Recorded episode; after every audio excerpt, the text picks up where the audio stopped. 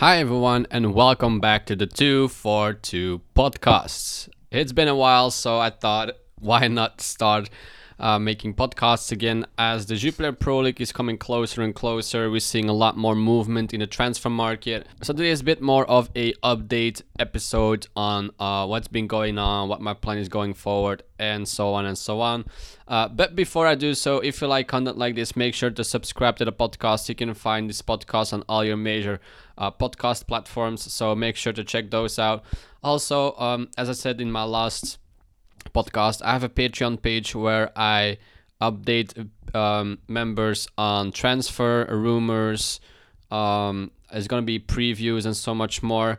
Uh, I must admit that to to join right now is maybe a bit useless as there is no games going on, and I um, am planning on making preview on on game weeks. So maybe right now is not the right time to um, join but just keep in the back of your mind that there is a Patreon page if you want to support me and the channel and we want to get more out of your Jupiler Pro League players. It's definitely something uh, to look at going into next season. So last time um, I made a podcast. This was about the crossroads between going for the Asian League and uh, just wait for the uh, European leagues to come back. Um, to be honest, even with my Asian players, I couldn't really make lineups. I think last week was the first time in since the first time in like a month or a month and a half where I was able to put a, a lineup in. Um, that actually got me an ETH reward. So uh, during the the entirety of the Euros, I didn't really had players. I wasn't really planning on buying players just for the Euros. Um, I think I have spent enough money on Sorare and um, I understand that some people find it hard not to play the game, but for me, I I always um, remind myself that I have to use some kind of bankroll management or risk management. And for me, the right choice was just not to spend any more money in Sorare, just because um, I have spent uh, what I wanted to spend, and I'm just waiting for the European competitions to come back. I enjoyed the Euros without having to worry about lineups and so and, and, and so on. So I was just eyeing on Sorare just to see where prices were going and more importantly where players were going. Um, there's been a lot of movement um, in the Jupiler Pro League. Um, as I said, I keep my Patreon members posted on transfers and rumors. So I wasn't completely gone off the scene. I was just being a bit low key uh, and trying to update uh, Patreon members as much as I could. Um, a lot of movement, a lot of interesting moves. One that really stood out to me is that Charleroi got rid of their two goalkeepers. Uh, retired, or he moved clubs, sorry. Um, and they also uh, got rid of uh, Rémy Descamps, who I thought was going to become the number one. That's not the case. They brought in Hervé Koffi. Uh, he was playing in the Belgium league before, so they brought him in. I think as a 24 year old goalkeeper.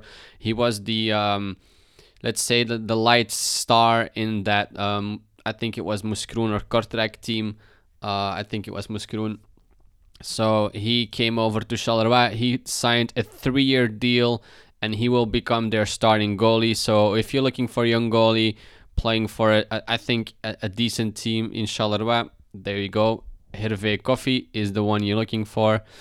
Um, a lot of moves, so a lot of players moving between clubs in Belgium.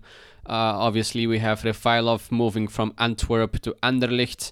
Uh, then uh, Wesley Hoedt, who also played for Antwerp, uh, didn't re-sign with Southampton. He went to Anderlecht as well. So Anderlecht is, I think, trying to find more of a um, temporary solution to become more competitive.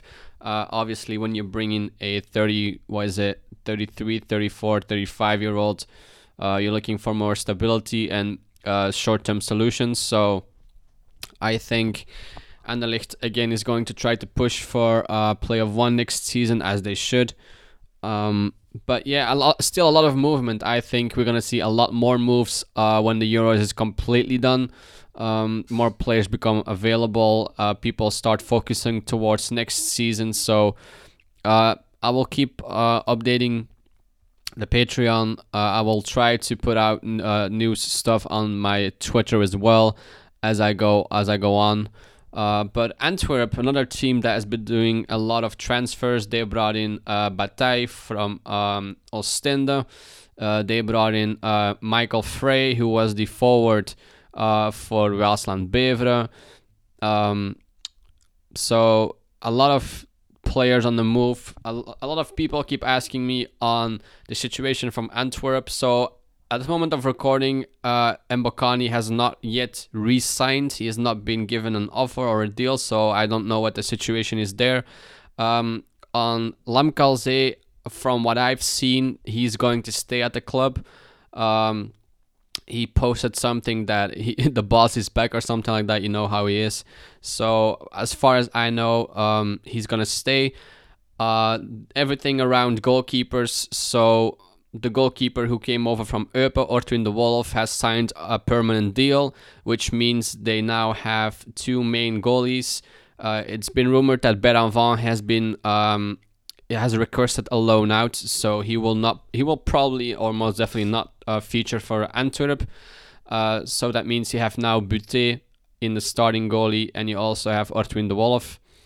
Um, and in the case of Buta, I've not seen any reports of him leaving. A lot of rumors, obviously, um, that was that he's going to leave, but has been going on for a long time. So it's going to be interesting to see how the new coach um, is going to implement Buta and Bataille in the same team because they play basically the same position.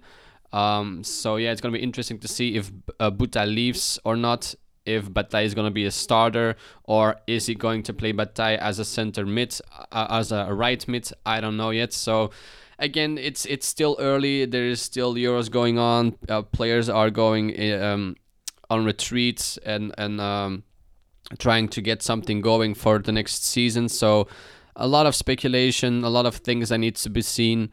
Um, but yeah, um, in terms of how I am preparing right now for the new season, um, I'm selling more and more of my Asian players. I'm I'm keeping some um, just to try to fill up uh, my global all star, but I've been really buying players to um, be competitive or try to be competitive in Challenger Europe, as I think that's where I am most knowledgeable of, um, and I think I can get an, an edge. So I bought a new goalie. Uh, about some new midfielders and forwards. I had already enough defenders, and I think I already mentioned it. I tried to separate my goalie and my defenders from the midfielders and forwards. So I tried to buy different. Uh, from different leagues where I don't have a, an, an issue where all of a sudden my midfielder and my forward are facing my defender and my goalie. So I try to separate those. I try to find players in different competitions um, that makes sense too. That play um, also more importantly next season that will play midweek games as in the Champions League, Europa League, or whatever the case may be.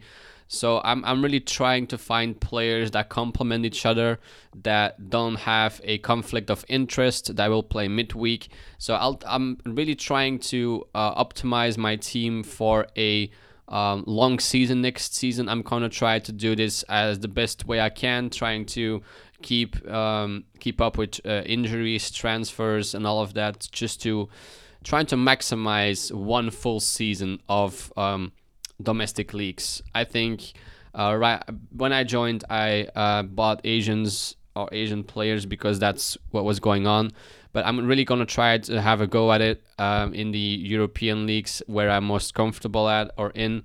So that's basically what I've been doing.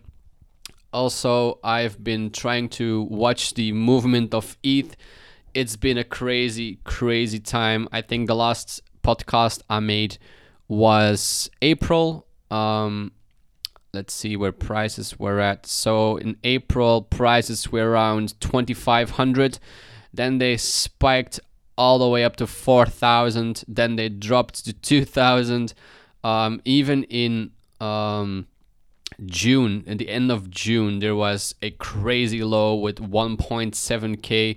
It's been creeping up again to 2.3. So it has done crazy stuff since the last time I recorded. I seen my wallet go up and down. It's that's maybe why I didn't really log in every single day. Just uh, I don't have much uh, or a lot money in my wallet, but to just see it go up and down like that, like on a on a week or a basically a daily basis, is not really for me. Um, so it's good to see prices going up again. And on that, I've seen a lot of people uh, complain and um, basically say that the market is dead, that there is no one buying, there is no one selling. Um, now, I have sold some, as I said, cards and players on my own. And I must say, as long as you price them correctly, then there is no issue uh, selling or getting offers. I think if you just go off um, what uh, people are listing them for, it's not gonna work, or not always.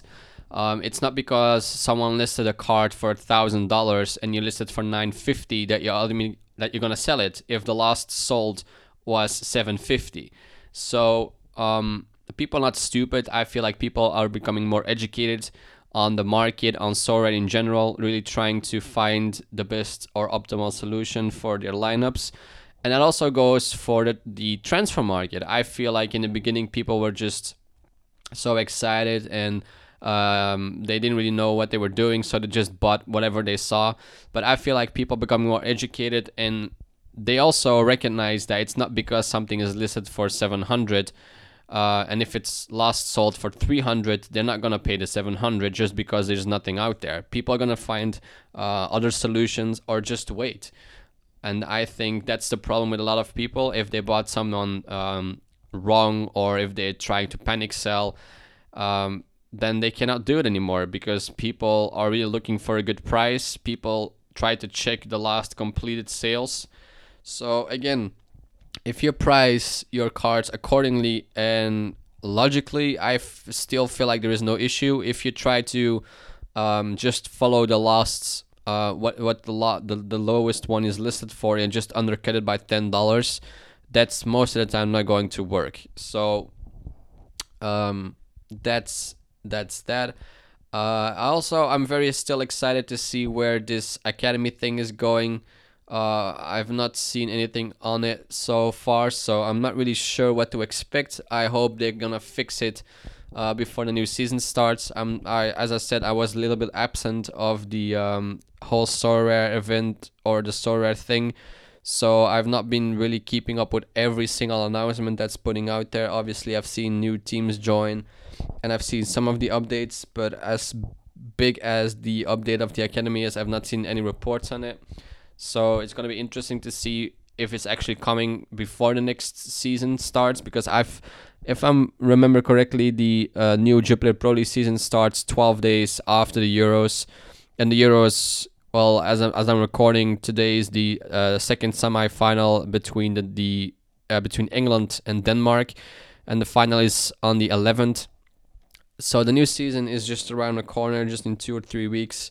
Um, so yeah, I'm, I'm I'm really looking forward to new changes between now and then, or uh, whenever all the major competitions are back up again. I'm also planning on making a preview of every single team on the Jupiler Pro League for Patreon members. So if you want to know uh, transfers, how I think they will line up, how I think they changed com- uh, compared to last season, who I think will start, um, and all of that. Maybe targets to buy for uh, Sorare, and all of that. Um, I will definitely be making those as I do them anyway for my for myself. So I'm gonna share them on my Patreon page as well. I'm definitely gonna start doing more podcasts again uh, when the new season arrives. I I still enjoy making these, and I and I love the feedback I'm getting from you guys, even from people that are uh, playing Sorare for a longer period of time. Uh, I really appreciate you guys' feedback that you still listen to my uh, episodes. Um, and yeah, this was uh this was basically it. I uh, just want to give you guys a quick update just to make sure that you guys know I'm not gone from podcasting or from Sorare because sometimes people start making these podcasts and you, you don't hear from them anymore. Uh, I don't want to be one of those. So this was just a quick update to tell you guys I'm still alive. I'm still here. I'm still looking at prices. I'm still following Sorare. Uh, I'm planning on really uh, take this seriously. So that's why I created this Patreon page is because I then I have to um, uh, commit to it. You know, it's not because I make a Patreon page and, and people pay me that all of a sudden I'm gonna disappear. I, I I kept adding things to them and that's gonna be my motivation for next year. Like give my uh, the, the the people that join the community the best possible information and to to help try everyone win. Because at the end of the day, if more people win, the more people will stay, and the more long term vision we can have on on the platform. So. Um, and it's just a way to support whatever I'm doing. It's not it's nothing huge or major, but it's just a small thing, and uh, it can help but yeah this was basically me guys uh, thanks for listening to this update uh, i will definitely be start making uh, as i said more episodes in the next couple of weeks. So be on the lookout for that. If you haven't already make sure to um, subscribe to the podcast. Uh, and i hope you guys have a wonderful day